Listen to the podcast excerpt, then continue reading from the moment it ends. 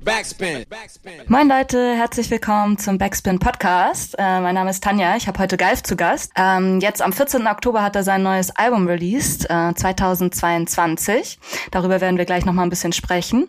Ähm, ich persönlich hatte mega viel Spaß an dem Album. Ich merke sowas immer voll doll, äh, indem ich darin versuche irgendwie oder anfange, die Leute so ein bisschen zu übersingen oder da einfach reinzusingen. Ist nicht die positivste Eigenschaft, aber ist immer ein gutes Zeichen dafür, dass ich's feier.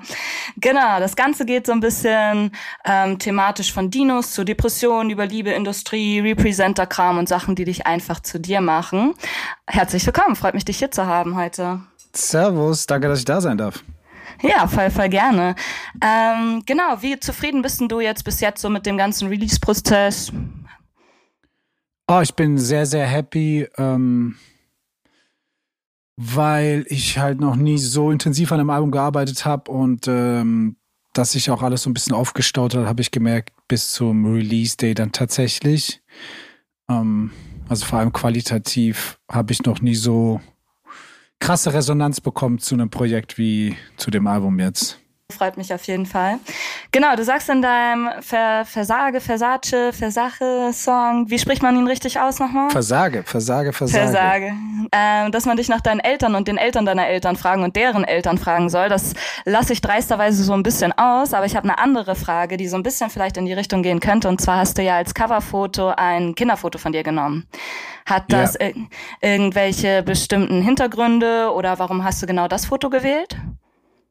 Ähm, ich wollte das Foto ähm, schon immer mal zu einem Cover machen, weil es wahrscheinlich ähm, am repräsentativsten ist äh, oder so äh, die meisten Überschnitte hat mit mit meinem äh, Rapper-Alter-Ego in der Erwachsenenwelt. Mhm. Es ist ja ein ziemlich lustiges Bild. Ich trage Sonnenbrille, wie, wie wofür ich bekannt bin und es ist bunt und gut, die Knarre ist vielleicht ähm, nicht repräsentativ, aber irgendwie auch cool. nice. Ja, ich finde es immer voll cool, wenn man manchmal so Kinderfotos von sich sieht und mal bei manchen Kinderfotos sieht man so richtig, wie man jetzt ist und bei anderen ist es dann so, wer zur Hölle ist das? Aber, aber genau. nice auf jeden Fall. Voll cool. Äh, genau, du hattest auch in dem Track gesagt, dass du äh, nie so richtig in die Musternorm mit reingepasst hast. Woran machst du das denn fest? Oder war das immer schon so? Oder ist das auch so ein Du redest jetzt von Versagen noch? Mhm. Ja. Ähm, das ist ja eher allgemein ausgedrückt. In dem Track geht's ähm, abstrakt äh, darum, das ist nur ein sehr abstrakter Titel, abstrakter Track, wo ich eher unterbewusst Dinge verarbeitet habe, das mir erst im Nachhinein aufgefallen ist. Aber ähm, wenn man das Video dazu anschaut, wird einem das vielleicht ein bisschen klarer, über was ich da rede, oder wurde es mir auch ein bisschen klarer, da ging es eigentlich grundsätzlich ähm, zumindest in Teilen um ähm, die Nazi-Zeit und unsere Geschichte. Ich bin mhm. quasi letztes Jahr recht unverhofft nach Nürnberg gezogen und wusste nicht so viel über Nürnberg und wurde dann mit der ähm, mit der Hitler-Realität hier konfrontiert. Hier stehen ja noch sehr viele Gebäude aus der Zeit. Äh, hier sind diese ganzen berühmten Orte aus den Geschichtsbüchern. Und ich habe gemerkt, wie mich das äh, belastet. Das war dann der erste Song, den ich in Nürnberg gemacht habe, auch mit ähm, Titus Martino, der den produziert hat, der zu der Zeit auch in Nürnberg gewohnt hat. Also alles so neu und für Nürnberg repräsentativ.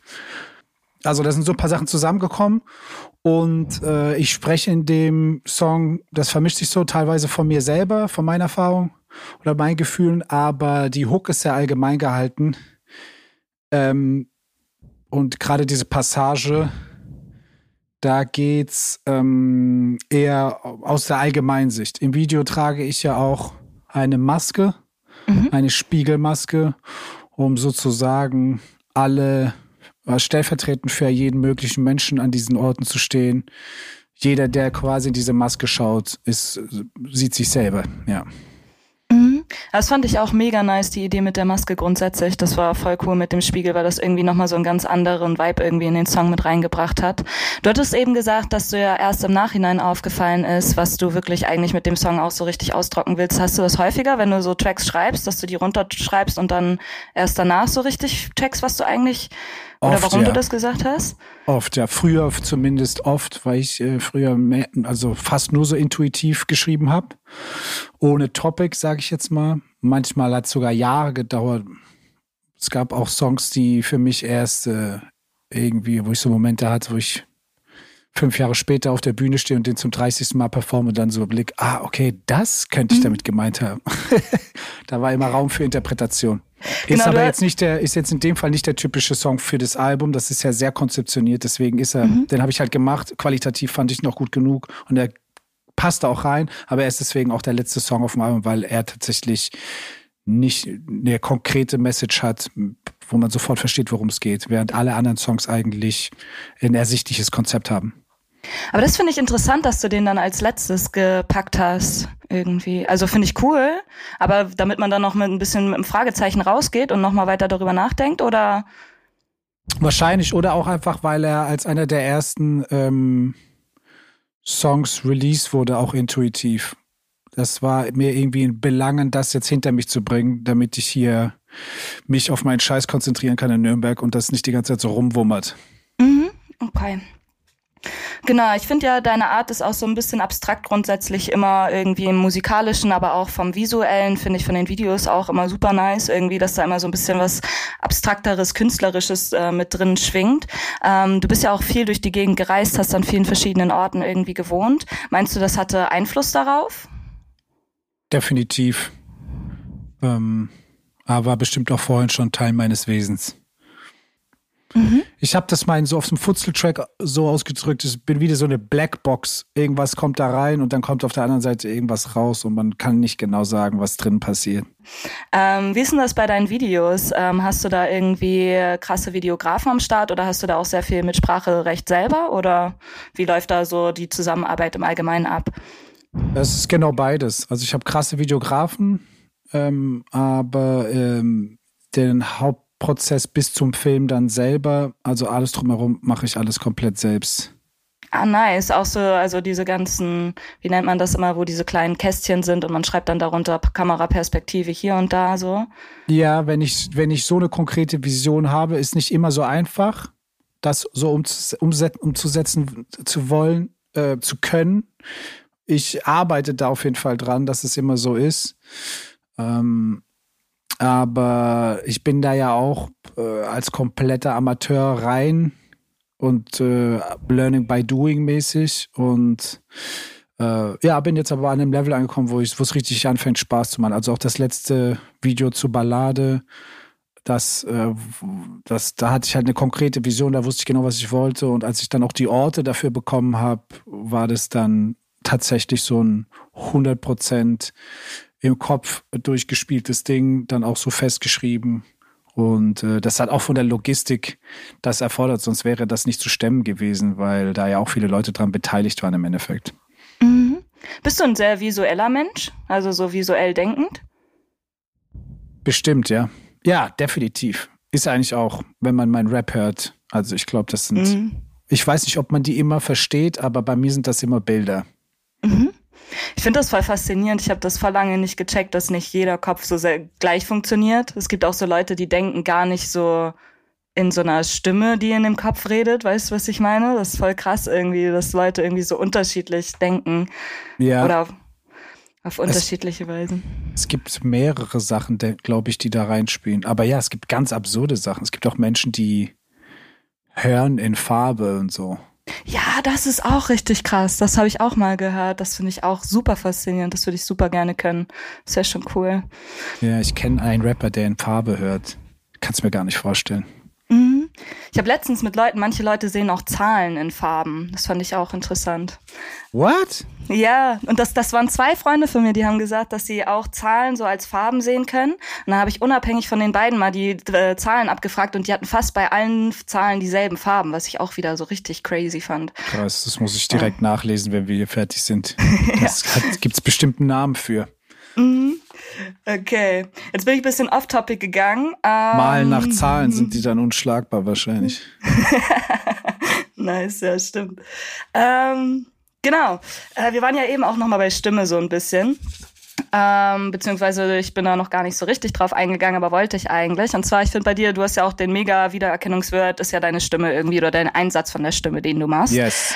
Ähm, hat sich das mit der Zeit entwickelt oder war das so straight up, als du angefangen hast zu rappen, dass du gesagt hast, das ist meine Rap-Stimme oder wie kam das dazu? Ich hatte immer viele Rap-Stimmen. Ich habe mit einer Low Voice angefangen, ganz jung. Und äh, die ist dann immer höher geworden. Das kam vom Live-Rappen viel. Das kam viel vom an äh, vor Leuten rappen, die kein Deutsch sprechen, um irgendwie die, den Spannungsbogen aufrechtzuerhalten, so lang als möglich. Weil Deutsch mhm. doch schon sehr langweilig klingt und abstrakt für Leute, die kein Deutsch sprechen.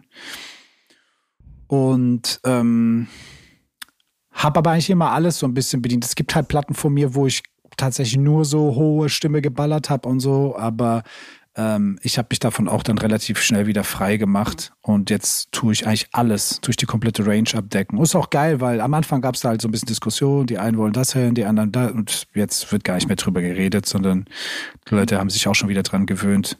Und es ist trotzdem, also Ne, als ich so, als ich nur so markant hochgerappt habe, war halt immer so, oh, den erkenne ich halt sofort, aber auch wenn ich jetzt low rappe, erkennt man es auch sofort. Also irgendwie hat schon jeder seine eigene Stimme insgesamt, glaube ich. Ich bin mhm. froh, dass ich da nicht drauf äh, Rücksicht genommen habe. Wie bei allem anderen übrigens auch. ja, voll gut.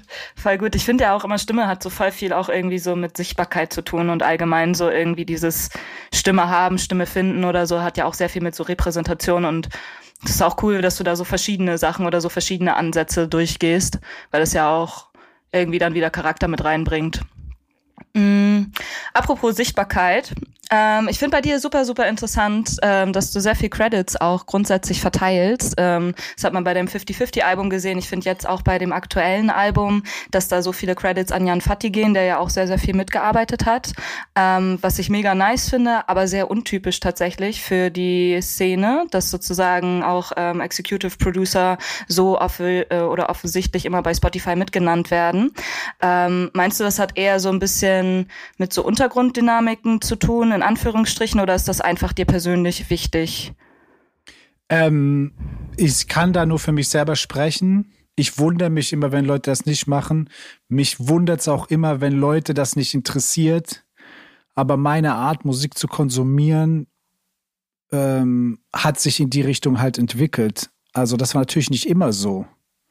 Früher hat man als, als, also als ich ein Pisser war, wusste ich ja gar nicht, was ein Producer ist und so weiter. Aber ab dem Zeitpunkt, wo ich kapiert habe, wie das funktioniert, wer alles an so einem Projekt beteiligt ist, äh, gerade wo dann auch das Samplen anfing und so, wenn du quasi äh, jeder da draußen, der quasi Sample-Based Beatmaker ist, weiß genau, von was ich rede. Plattendicken, dann lesen, wer da drauf was gespielt hat.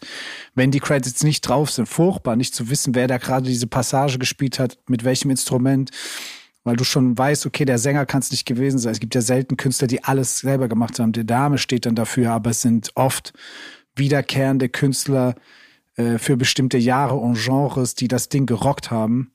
Und ähm, es haben noch nie so viele Leute an einem Album mitgearbeitet bei mir wie an dem.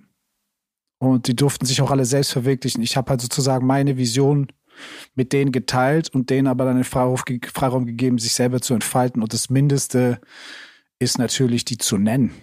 Mhm. Also das ist auf jeden Fall das Allermindeste.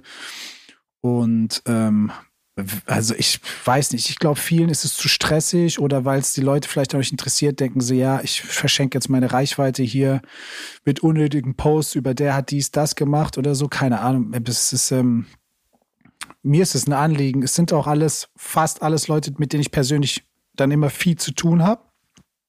Und ähm, man geht da auch irgendwie in eine Beziehung ein, habe ich das Gefühl, oder eine Freundschaft und ähm, wenn ich jetzt beim Major-Label wäre und irgendwie jeden zu seinem Wunschhonorar dafür bezahlen könnte. Vielleicht ist es deswegen in der professionellen Musik dann so, okay, wir kaufen dir deine Arbeit ab und dafür müssen wir dich nennen. Keine Ahnung. Mhm. Bei mir ist es umgekehrt. Ich finde dich geil, du kannst, also willst du mitmachen, ich will mitmachen und dann ist das Mindeste, was ich mache, den Namen nach draußen zu tragen. So gut als möglich natürlich. Also wir hatten tatsächlich, sind wir an unsere Grenzen gestoßen bei manchen Songs. Du kannst nur so und so viele Leute bei Spotify angeben. Und wenn dann jetzt mhm. quasi vier Musiker noch auf dem Track sind, kannst du die nicht alle als Shared Artist angeben. Aber äh, das wissen die auch alle. Und dann geht's halt eher um für die Leute, die diggen wollen. Also wer jetzt zum Beispiel die Special Edition Doppelvinyl bei mir kauft, Die ist so aufwendig gemacht mit einem Booklet, mit Credits, steht bei jedem Song drauf, wer was gemacht hat und so weiter. Genau deswegen, weil so habe ich halt das Ding, so, so höre ich halt Musik zumindest auf Schallplatte. Ja. Mhm. War denn das kompliziert, so die ganzen Leute irgendwie alle unter einen Hut zu kommen, äh, zu kriegen? Überhaupt nicht. Es hat sich einfach alles ergeben. Ich habe mhm. bestimmte ich habe so ein bisschen Gefühl, das Gefühl, mit dem Album habe ich jetzt, äh, bin ich an einen Punkt angekommen, wo ich immer hin wollte. Das habe ich vor allem auch Jan Fati zu verdanken, oder besser noch, ich habe es eigentlich Corona zu verdanken, weil er hatte nie Zeit davor. Ich kenne ihn ja schon Jahre und wollte immer mit ihm zusammenarbeiten, weil er eben so ein, er ist so ein Allrounder und ein ganz äh, versierter Musiker, Producer, äh, mit dem ich halt Sachen machen kann. Äh, ich kann mit dem quasi Sachen ausprobieren und entstehen lassen. Die konnte ich bis dahin nicht so wirklich. Ähm, nicht zuletzt, weil er halt auch als deswegen Executive halt offen dafür ist, auch Produktion von anderen Leuten anzunehmen. Mhm. Und das ist halt äh, 100% unique. Das ist aber so, wie ich arbeiten will. Also wenn ich quasi einen geilen Beat höre von jemandem und eine Idee habe, was man daraus machen könnte, dann muss es natürlich auf Gegenseitigkeit beruhen. Derjenige muss frei genug sein, das Ding loszulassen und mir zu übergeben. Am besten in allen Spuren, die er da drin hat. Und dann schauen, was ich mit Jan daraus mache. Mhm. Abgesehen von den Sachen, die der Jan sowieso produziert hat. Aber dann ist einfach, das hat sich alles ergeben. Alle Leute, die da drauf sind, das ist wie so ein, das ist wie, das musste so passieren gefühlt, ja. Genau, du hattest ja auch erzählt, dass es gerade dieses Album ja auch sehr viel so von Perfektionismus im Allgemeinen geprägt war, hattest du in einem Interview mal gesagt. Ähm, meinst du, das lag auch so ein bisschen an der Corona-Situation im Allgemeinen, dadurch, dass es so ein bisschen unsicher war? Oder war das einfach der Anspruch, den du in dem Moment an das Album so hattest? Genau, beides. Es ist beides da reingeflossen. Also Perfektionismus jetzt mal, das muss man im Rahmen sehen. Ne? Das ist, ich kann da nur von mir selber reden. Es gibt Leute, die arbeiten gar nicht anders, aber ich habe definitiv immer anders gearbeitet und arbeite auch nebenher noch anders. Also genau, mehr so intuitiv und alles, was ich mache, hat eine bestimmte Qualität und deswegen wird es auch immer jemand geben, der das feiert, was ja auch richtig ist. Aber da sind mehrere Dinge zusammengekommen. A, dass ich mit dem Jan ein Level freigespielt habe an Qualität, wo ich dann nicht mehr drunter gehen wollte, gefühlt. Mhm. Und B, ähm, war es auch Corona. Ich glaube, durch diese lange Isolation und den Abbruch des Kontakts mit den Leuten direkt, die dir halt immer die Bestätigung geben, dass egal was du da machst und rausbringst, dass sie das feiern. Ähm, funktioniert, glaube ich, einfach das menschliche Hirn, habe ich mich irgendwie damit auseinandersetzen müssen, okay, ich habe jetzt irgendwie sieben Alben in sechs Jahren gemacht, jetzt bin ich am achten dran. Ähm, geht das jetzt für immer so weiter oder ähm, mache ich es jetzt mal anders? Und ich war an einem Punkt, wo ich eben weg von dem, ich mache jetzt diese 50-50-Projekte, alles mit demselben Producer, geht diese Kompromisse ein, was auch voll gut funktioniert und so weiter, zu ich habe eine Vision von einer Art von Album, die ich um, die, also von Qualität, die ich machen will und hole mir dafür alles, was ich brauche und arbeite, nehme mir auch mal die Zeit, so lange dafür zu arbeiten, wie es halt dann auch braucht. Mhm. Und das habe ich gemacht. Also viel auch so einfach, die sich den Raum zu nehmen, irgendwie an den Sachen nochmal länger zu feilen oder. Absolut. Und auch Sachen auszusortieren. Einfach knallhart mhm. zu sagen, nee, also auch versuchen, so ein bisschen Objektivität da reinzubringen. So, ey, der ist, dieser Track ist einfach nicht so stark wie der andere und ähm, ja. Ich finde, es ganz kurz funktioniert. So, es ist, glaube ich, nichts, was sich wiederholt auf dem Album. Es ist, nee, äh, sind Sachen passiert, die noch nie passiert sind, was auch immer wichtig ist. Und ähm, ich glaube, man, wenn man sich die Zeit nimmt, und sich das wirklich anhört, merkt man auch, wie viel äh, Detailliebe da drin steckt. Was jetzt nicht heißt, dass wir an jedem Song irgendwie gleich lange gearbeitet haben. Manchmal gehen die Sachen schneller, manchmal länger, aber ja, ich glaube, das merkt man schon. Aber ist es dir schwer gefallen, dann Songs auch auszusortieren? Ich stelle mir sowas immer voll schwer vor, wenn man einmal schon mal so einen fertig produzierten Song hat und dann muss man sagen, nee, jetzt doch nicht oder komplett raus. Nee. Ich nee. wusste dann meistens auch schon, wenn es nicht das Ding wird. Es gab, ja, und ja, nee, klar, also klar, da kannst du hin und her überlegen, aber ich hatte mit Jan einen ganz guten Dialogpartner. Mhm. Ich habe dann zum ersten Mal diese Rolle übernommen. Ich hatte das sonst eher von den Producern, die meinten, nee, ach, lass mal, der Track gefällt mir nicht mehr so gut wie der. Und ich war so, what, bist bescheuert? Das Ding haben wir gemacht, da haben wir zwei Tage dran gesessen. Das kommt auf jeden Fall drauf. Ich finde den auch fett genug. Und ähm, habe dann immer so meine Gefühle ihm erklärt, warum und er hat dann immer nachvollzogen und konnte mir das dann auch bestätigen. Mhm. Okay, ja, nice. Und die sind dann auch komplett raus, die Songs. Also die kommen dann nicht irgendwann nochmal in einer irgendeiner extra Superplatte. Ja, Wenn es okay. irgendwas davon qualitativ gut genug ist geschrieben, dann taucht das vielleicht wieder auf, das weiß ja niemand. Aber ähm, ich muss mir jetzt eher überlegen, wie es danach weitergeht. Also ich hatte das auch noch nie. Ich meine, wenn man so viel released wie ich, heißt das, du hast, wenn du das Master von deiner Platte bekommst, mindestens immer eine halbe Platte schon wieder fertig. Mhm. Und ich hatte das Master von diesem Album jetzt seit Februar. Ah, krass. Und ich habe keinen Song für ein neues Album. Ich habe natürlich 100 Ideen und Side-Projects, die davor schon angefangen wurden. Und ich denke, gerade die Side-Projects werden auch rauskommen, weil halt andere Leute dran beteiligt sind und ich jetzt auch nicht komplett ähm, alles andere einstellen möchte. Alle andere Art von Musizieren, sage ich jetzt einfach mal. Mhm. Aber Album, Galf-Album, das wird auf jeden Fall noch mal eine Weile dauern, weil also weniger intensiv wird der Prozess bestimmt nicht. Mhm glaube ich, fand überraschend, dass du jetzt in deinem äh, neuen Album öfter mal so ein bisschen Referenzen zu Gott hattest, auch dass das eine Video in der Kirche gedreht wurde und so. Bist du, bist du, bist du religiös oder war das eher so stilmittelmäßig? ich bin definitiv ähm, ähm, auf eine Art und Weise gläubig, aber wahrscheinlich wie die meisten auf unserem Breiten- und Längengrad jetzt nicht ähm, streng kirchlich, sondern wir sind doch alle so Hybridgläubige geworden, die sich mhm. so ein bisschen ihre Sachen, an die sie sich festhalten können, ähm, zusammenreimen. Ja, ähm, voll, wie so immer so eigene Religion, die die Leute mittlerweile immer mehr irgendwie ja, für sich selber ich denke, das ist halt einfach der Lauf der Zeit. Ähm, die Kirche, dass es in der Kirche gedrückt wurde, hatte äh, einfach damit zu tun, dass es äh, sich dort stilistisch tatsächlich sehr gut umsetzen lassen konnte. Mhm. Ich bin mhm. auch super happy, dass das so funktioniert hat. Ich hätte alternativ halt einen, einen Friedhof gebraucht, mhm. was vielleicht, äh, ja, und äh, dass ich dann die Kirche tatsächlich bekommen habe in Rottweil, 600 Jahre altes Ding, 500 Jahre alte Kirche, Riesenteil mit der perf perfekt mit der großen Orgel, am mhm. anderen Ufer und so und dann auch so da drehen konnte, wie es im Video zu sehen ist. Das hat, glaube ich, sehr, sehr viel hergegeben für den Clip. Voll, voll. War es schwierig, da ranzukommen oder waren die da relativ entspannt, die Leute von der Kirche? Ähm, sag ich mal so, ich habe es geschafft. okay. Na gut, nehmen wir also an.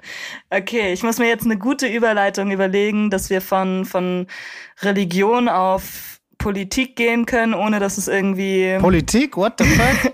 Ich habe keine ja. Politik auf diesem Album. Hab Was? Ich? Ja, doch, ich finde schon. Also. Alright, jetzt bin ich gespannt. Let's go. Pass auf, pass auf. Ich finde nämlich, was bei dir super interessant ist, dass du so ein paar gefühlt politische Lines mit drin hast, aber nie so einen richtig politischen Song, sondern du droppst dann einfach immer mal so kurz irgendwelche, ähm, zum Beispiel Rassendogma und äh, über Klassengesellschaft und so weiter, irgendwelche Lines mit rein.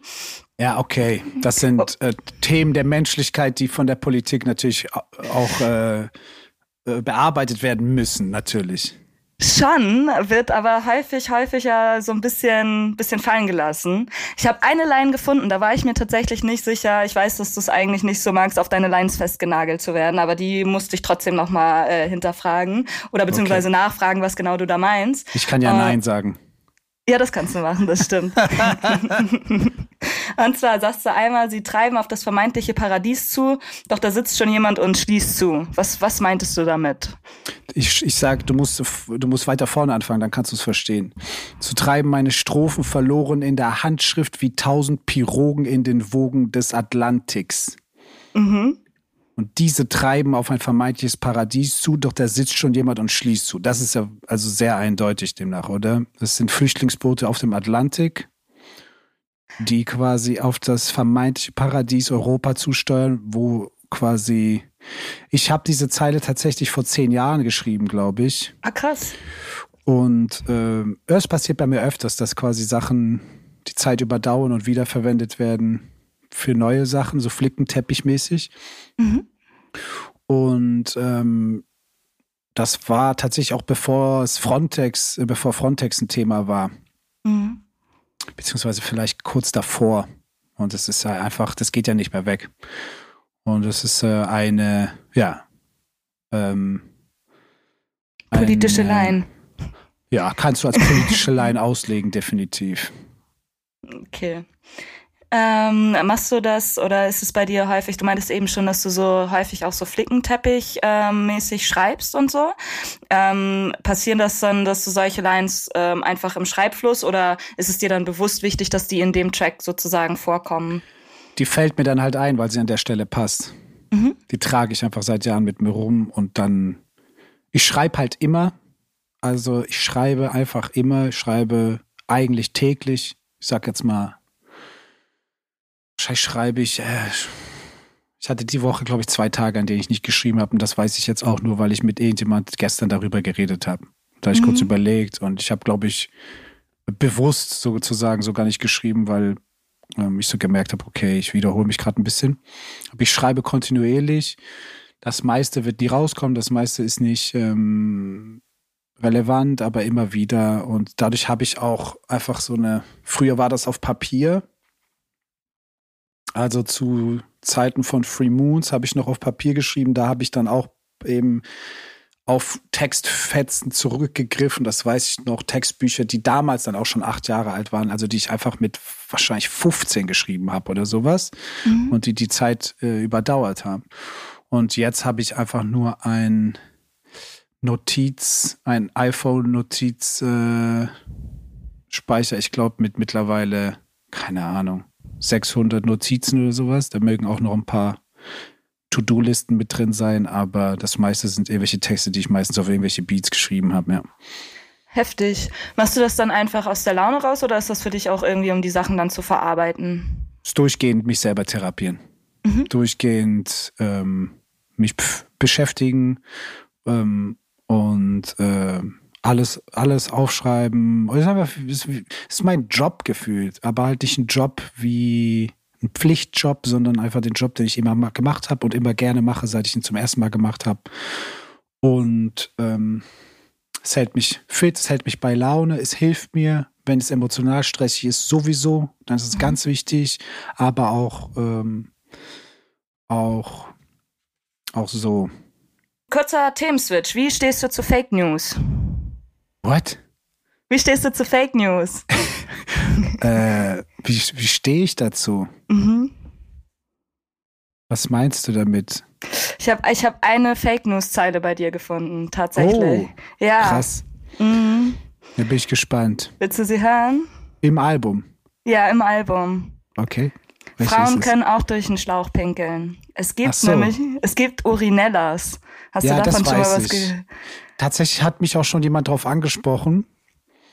Ähm, was aber mit dem Schlauch gemeint ist, ist natürlich der Penis.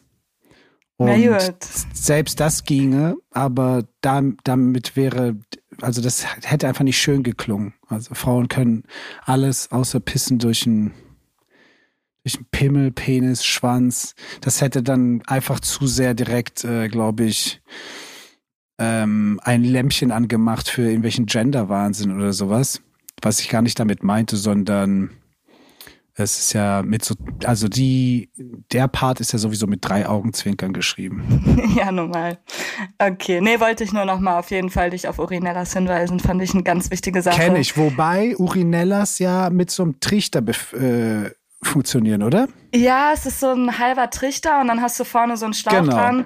Aber das ich verstehe das System auch noch nicht so ganz. Aber das war dann aber auch mein Argument. Da meinte ich, aber die pinkeln nicht direkt in den Schlauch. Die haben, ja, eine, die haben dann auch einen Trichter vorne dran.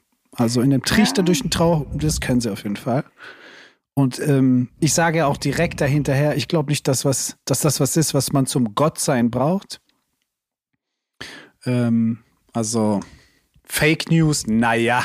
Na gut, machen wir 50-50 draus. Also, aber dass Frau, also dass Gott eine Frau ist, damit hast du kein Problem. Das ist nicht nee, Teil nee, der Fake News. Nee, nee, das ist, das ist, Das nee. ist aber im selben Satz. Ja, aber das, das finde ich, das kann ich ja unterschreiben, guten Gewissens. Ah, okay. Also Weil das hast Fake... du gut argumentiert und so, das fand ich schon sinnig. Okay. Sehr gut. Ja, cool. Äh, wo wir jetzt gerade bei Frauenthema sind, ähm, du hattest ja auch den Balladensong gedroppt, der so ein bisschen Love Song Style war, ähm, ist ja eher ein bisschen emotionaleres Thema. Wie war denn da so der Schreibeprozess für dich? Oder ist es dir schwer gefallen, das in Worte zu fassen? Das ist äh, tatsächlich, ähm, Ich glaube, in 20 Minuten alles entstanden, das komplette Ding. Ach was.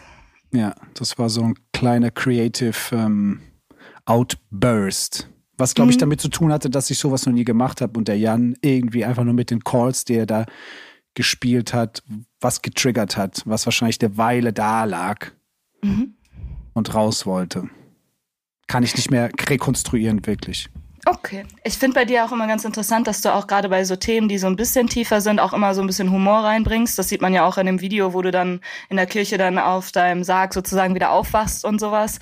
Ähm, ist das so ein äh, künstlerischer Anspruch oder ist das auch in deinem Privatleben grundsätzlich so? Pri privat bin ich ultra ernst. Ich mache keine Jokes. Ich äh, alles, was ich Witze mache äh, äh in der Musik, sind bei mir normalerweise aggressive Züge im normalen Leben. Nein, Spaß. Ich, ich, mach, ich laber nur Scheiß den ganzen Tag. Aber bei der Video, weil du das ja jetzt ansprichst, das ist natürlich die Metaebene des Songs. Mhm. Ich sage in dem Song ja, der Song handelt ja davon, dass ich äh, verliebt bin in eine, in eine, Frau und nicht die Eier habe, ihr das zu sagen. Mhm. Und dann auf die feige Theorie der kleinen Welt zurückkomme. Die Theorie der kleinen Welt kennen wir ja alle. Jeder Mensch kennt jeden über ein paar Ecken. Mhm. Und deswegen einfach dann entschließe, ich gehe auf die Bühne und mache diesen Song und irgendjemand wird es ihr dann vielleicht erzählen. Die Meta aber in dem Video ist, ich bin schon tot. Mhm. Das heißt, ich habe diesen Punkt verpasst, wo ich es den Leuten erzählen kann. Ich, ich sage in der ersten, in der, in, im, im ersten Part, ich habe Angst, das mit in mein Grab zu nehmen. Mhm. Ich liege aber im Video schon in meinem Grab. Und das muss ich natürlich revidieren. Und der Drang, das den Leuten dann doch noch mitzuteilen, ist so groß, dass ich wieder aufstehe. Interessant. Interessant. Ja. Und meinst ja, da du, muss man nachdenken. Ey, das ist alles, alles bei mir ist durchdacht. Man muss, es ist halt, äh, ich weiß nicht, wie du Filme schaust. Ich schaue Filme so und versuche immer die Metaebene zu verstehen. Filmemacher machen sich so fucking krasse Gedanken und verstecken immer irgendwelche Hints in ihren Sachen. Die leben sich ja dadurch aus ohne Ende. Und für mich gibt es nichts Geileres, als mir zu überlegen, was er sich dabei gedacht hat. Ja, grundsätzlich kann ich das auch ganz gut nachvollziehen. Bei Filmen bin ich da so ein bisschen, bisschen schwieriger. Ich finde es bei Musik und, und Bildern einfacher weil ich das Gefühl mhm. habe, da kann ich mehr rein interpretieren, als wenn ich so direkt was Visuelles habe. Aber ja, mhm. aber ja, ja. True, true. Mm, genau, du sagst auch, du bist ein Hitzkopf. Aber das ist ein, cooles, ein cooles Wortspiel, ja, ich weiß. Got aber. A lot of hits. Aber ist also ein nices Wortspiel, aber bist du grundsätzlich, würdest du auch sagen, du bist ein bisschen emotional impulsiver Mensch oder eher weniger? Kommt drauf an. Auf was? auf äh, was in meinem Leben gerade passiert. Ich bin, äh, ich habe eine, Bre ich lebe eine sehr äh, weite emotionale Range. Mhm. Genau. Aber wirklich Hitzkopf, weiß ich nicht. Ich glaube, durch die Mucke habe ich das alles sehr gut unter Kontrolle. Und dadurch, dass ich im Normalfall viel live spiele oder mich dann halt mit Sachen beschäftige, die mir einen Ausgleich geben, auf jeden Fall. Ist das Live-Spielen auch so ein Ausgleich für dich, wie wenn du jetzt zum Beispiel irgendwelche Texte schreibst oder so? Ist was anderes. Ist was anderes. Texte ist ähm, ein Texte schreiben ist ähm, Selbstbeschäftigung. Mhm. Live spielen ist eine Selbstbeschäftigung, aber gleichzeitig die, also die Energie, die man drinne hat, nach außen tragen und für alle zugänglich machen und dann schauen, was mit den Leuten drumherum passiert und dann schauen, was man aus, also was die dann bereit sind, für eine Energie zurückzugeben und ähm, das ist auf jeden Fall äh, ein, ich liebe diesen Austausch und äh, das muss dann auch gar nicht in die, in die, in die Richtung Eskalation gehen oder sowas. Ist natürlich interessant oder schön, aber ähm, einfach in einem Raum zu sein mit Leuten und ähm, seine Kunst mit denen teilen zu können und dann von denen einen Vibe zurückzubekommen, diesen Vibe kreieren zu können, das ist äh, was komplett anderes als Texte schreiben. Mhm. Das ist ja jetzt auch während des Lockdowns relativ weggefallen. Ähm, dein ganzes Album ist ja im Lockdown entstanden. Ähm, hat dir das in dem Moment äh, ein bisschen mehr Halt gegeben in dieser ganzen Scheißsituation, das Album zu produzieren? Oder? Ich bin nicht so ein, ähm, wie soll ich das sagen? Ich mach, ich versuche immer das Beste aus allem zu machen. Mhm. Also ja, egal was. Ich meine, wir haben echt, ich habe geile Sachen geschafft in Corona. Ja, du hattest ja auch die Doku gemacht, ne? Zum Beispiel. Zum mhm. Beispiel. Und ich habe viel Musik gemacht, viel rausgebracht, viel Merch gemacht, daran Spaß gehabt, andere Dinge. Aber ähm, es hat mir definitiv saumäßig gefehlt, was ich aber eben erst wieder gemerkt habe, als ich auf der Bühne stand. Wie mhm. sehr es mir gefehlt hat. Ja, ich fand das auch teilweise super krass während des ganzen Lockdowns. Ich habe das immer gemerkt, wenn irgendwo Straßenmusik oder so war, wie auch einfach die Bereitschaft von den Leuten einfach so groß war, irgendwo wieder Kunst und Kultur so ein bisschen aufzuschnappen. Und ich fand gerade die ersten Konzerte, die nach dem Lockdown wieder waren, waren einfach vom Vibe her so krass energetisch auf gewisse Weise. Wie, was war denn ja. dein, was war denn dein erster Gig nach dem Lockdown? Mein erster Gig war ähm, ich glaube, ein Plattenladen in Göttingen. Mhm. Gleich so ein richtig intensives ähm, Ding.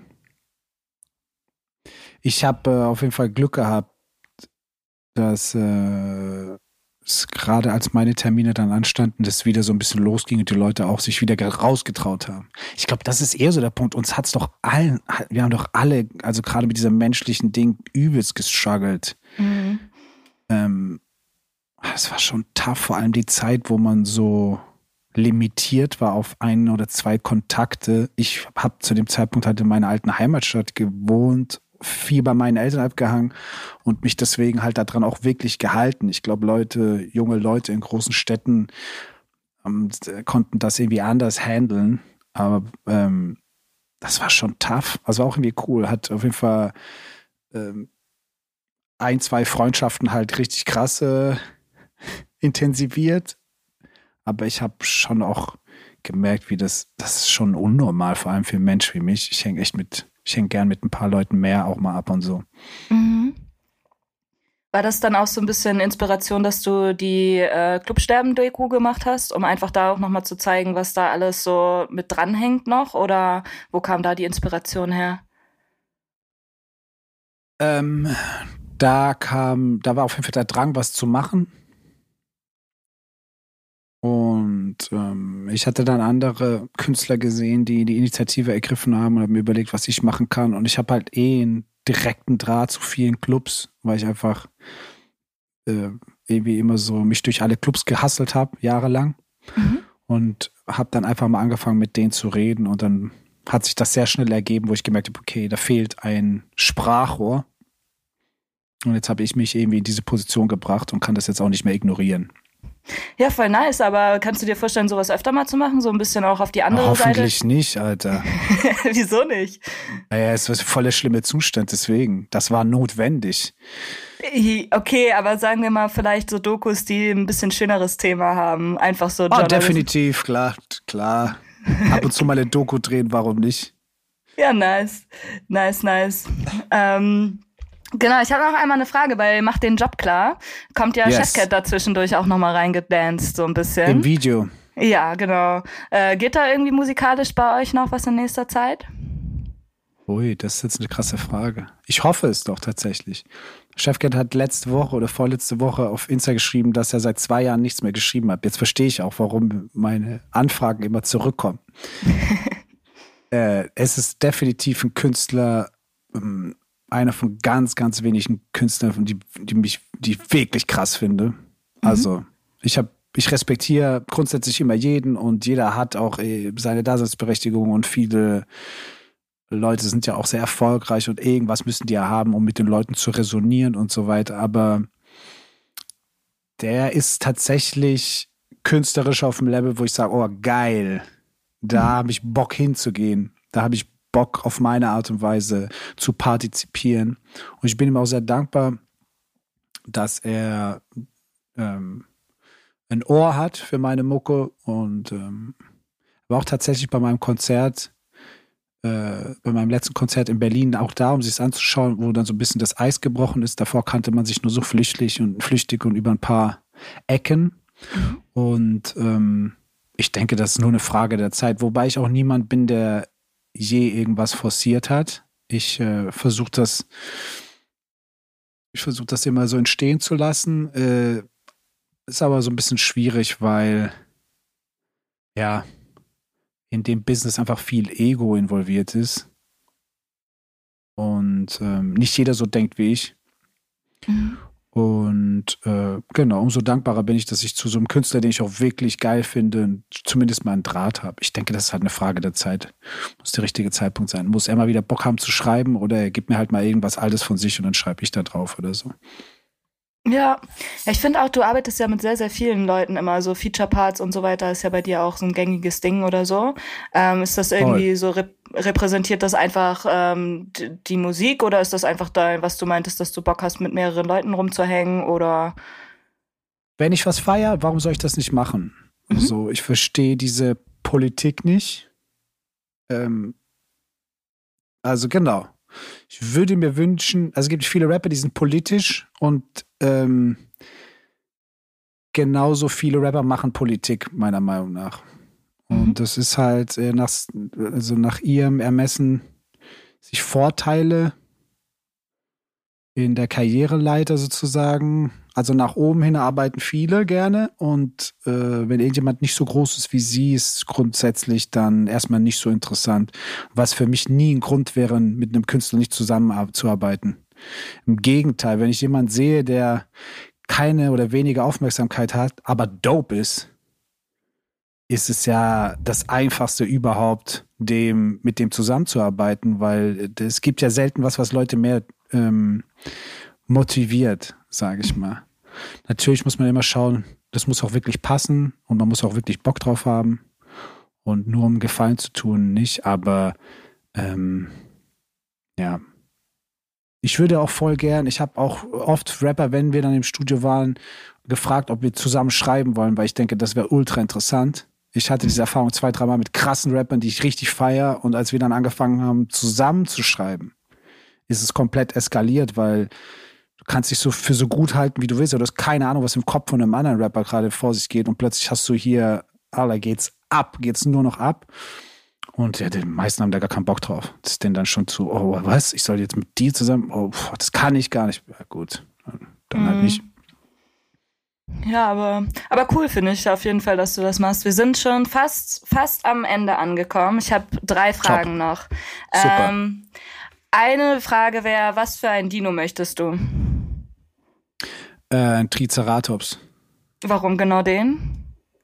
Äh, weil der ähm, einfach, ich glaube, steady, äh, das ist wie so ein Berg. Den kriegst du nicht, äh, den kriegst du nicht bewegt. Der macht, mhm. was er will und äh, er sieht einfach verdammt geil aus. Ich fand, der sah auch einfach am coolsten aus. True, true. Wusstest du, dass der T-Rex oder der nächste Verwandte des T-Rex sind Hühner? Ja, ja, das weiß ich. Abgefahren. Sieht man ja auch immer noch, wenn, wenn man sie rumlaufen sieht. Findest du? Na klar, die kleinen Dinosaurier. Und musst sie dafür aber gut beobachten, auf jeden Fall. Mhm. Äh, naja, okay, ich habe jetzt eine Frage, die ist mir extrem oder die liegt mir persönlich super, super am Herzen, weil das ist so meine allerliebste Lieblingsfrage von Fragen, die es auf der Welt gibt. Es geht um Superkraft. Und ja. zwar äh, wäre die Frage, was für eine Superkraft hättest du, wenn du eine Superkraft hättest? Und dabei ganz wichtig, nicht welche, auf welche du Bock hättest, sondern welche so wirklich zu dir passen würde.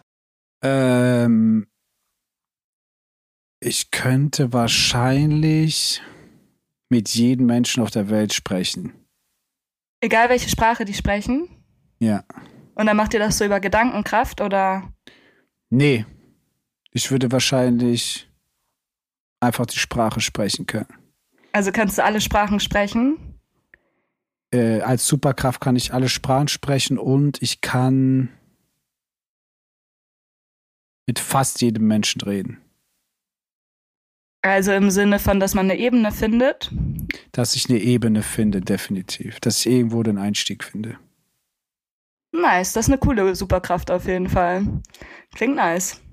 Müsste man noch einen Weiß guten nicht, Namen was die sich- bringt, also, aber keine Naja, ist schon hilfreich, so wenig wie Leu die Leute in unseren heutigen Zeiten irgendwie noch miteinander kommunizieren, wenn sie nicht alle in einer Meinung Ja, das heißt sind. nicht, dass ich es gern mache, ey. ich merke es nur. Wenn ich äh, möchte, geht das irgendwie immer. Ja, aber auch interessant. Voll cool. Okay, allerletzte Frage, dann lasse ich dich äh, wieder in Feierabend sozusagen. Gibt's irgendwas, also du meintest ja schon, dass deine Tour erst Richtung Ende 2023 äh, losgehen wird. Gibt's davor noch irgendwas, äh, wir, worauf wir Auge machen können, wo die Leute auch schon mal vielleicht so ein bisschen was von dir live wieder hören können oder sonstiges? Ich werde jetzt noch ein paar In-Store-Gigs spielen in äh, Plattenläden dieses Jahr und vielleicht damit im Frühjahr noch weitermachen. Ich werde hoffentlich äh, hier und da einzelne Konzerte spielen. Leute sollen einfach, äh, wenn sie Instagram haben, meinem Instagram-Account folgen. Wenn sie kein Insta haben, vielleicht auf YouTube vorbeischauen oder mal auf meiner Webseite. Da wird bald ähm, ein Newsletter, äh, eine Möglichkeit erscheint, sich in den Newsletter einzutragen. Meine Website ist galf-mc.de und einfach, ähm, falls sie es nicht gemacht haben, das Album anhören. Ich habe, ähm, wie gesagt, so ziemlich alles da reingesteckt, was mir möglich war und noch ein bisschen mehr. Und ich habe auch noch nie so Resonanz bekommen. Also vielleicht, ähm, wenn sich, wenn jemand wirklich auf Alben steht im ursprünglichen Sinne, ich habe versucht, ein Album zu machen, wie äh, die Alben auf mich gewirkt haben, die in den letzten Jahren Leute gemacht haben, also wirkliche Alben, die noch wirkliche Alben machen ähm, und vor allem aus Perspektive meines jüngeren Ichs, wo es nichts anderes gab als Alben. Ich komme davon irgendwie nicht weg. Also ich könnte auch irgendwie dieses Single-Game, das kann man auch ab und zu mal bedienen, aber das ist nicht, wo ich herkomme und das ist nicht, was ich mache. Und äh, ich habe das Gefühl, mit diesem Album kann man länger arbeiten. Das heißt, ich werde das auf jeden Fall auch noch ein bisschen in die Welt tragen. Es, ähm, ich werde bestimmt noch ein paar Videos machen. Und deswegen, ähm, auch wenn es jetzt draußen ist, ist der Prozess des äh, nach außen Tragens noch nicht vorbei. Voll nice. Dann vielen, vielen Dank für deine Zeit und Energie. Und für alle, die sich, wie gesagt, das Album noch nicht reingezogen haben, kauft das, streamt das, verschickt das an alle eure Freunde, spielt im Park über irgendwelche Bluetooth-Lautsprecher. Und ja, haut rein. Bis dann. Ich danke dir vielmals, Tanja. Backspin. Backspin.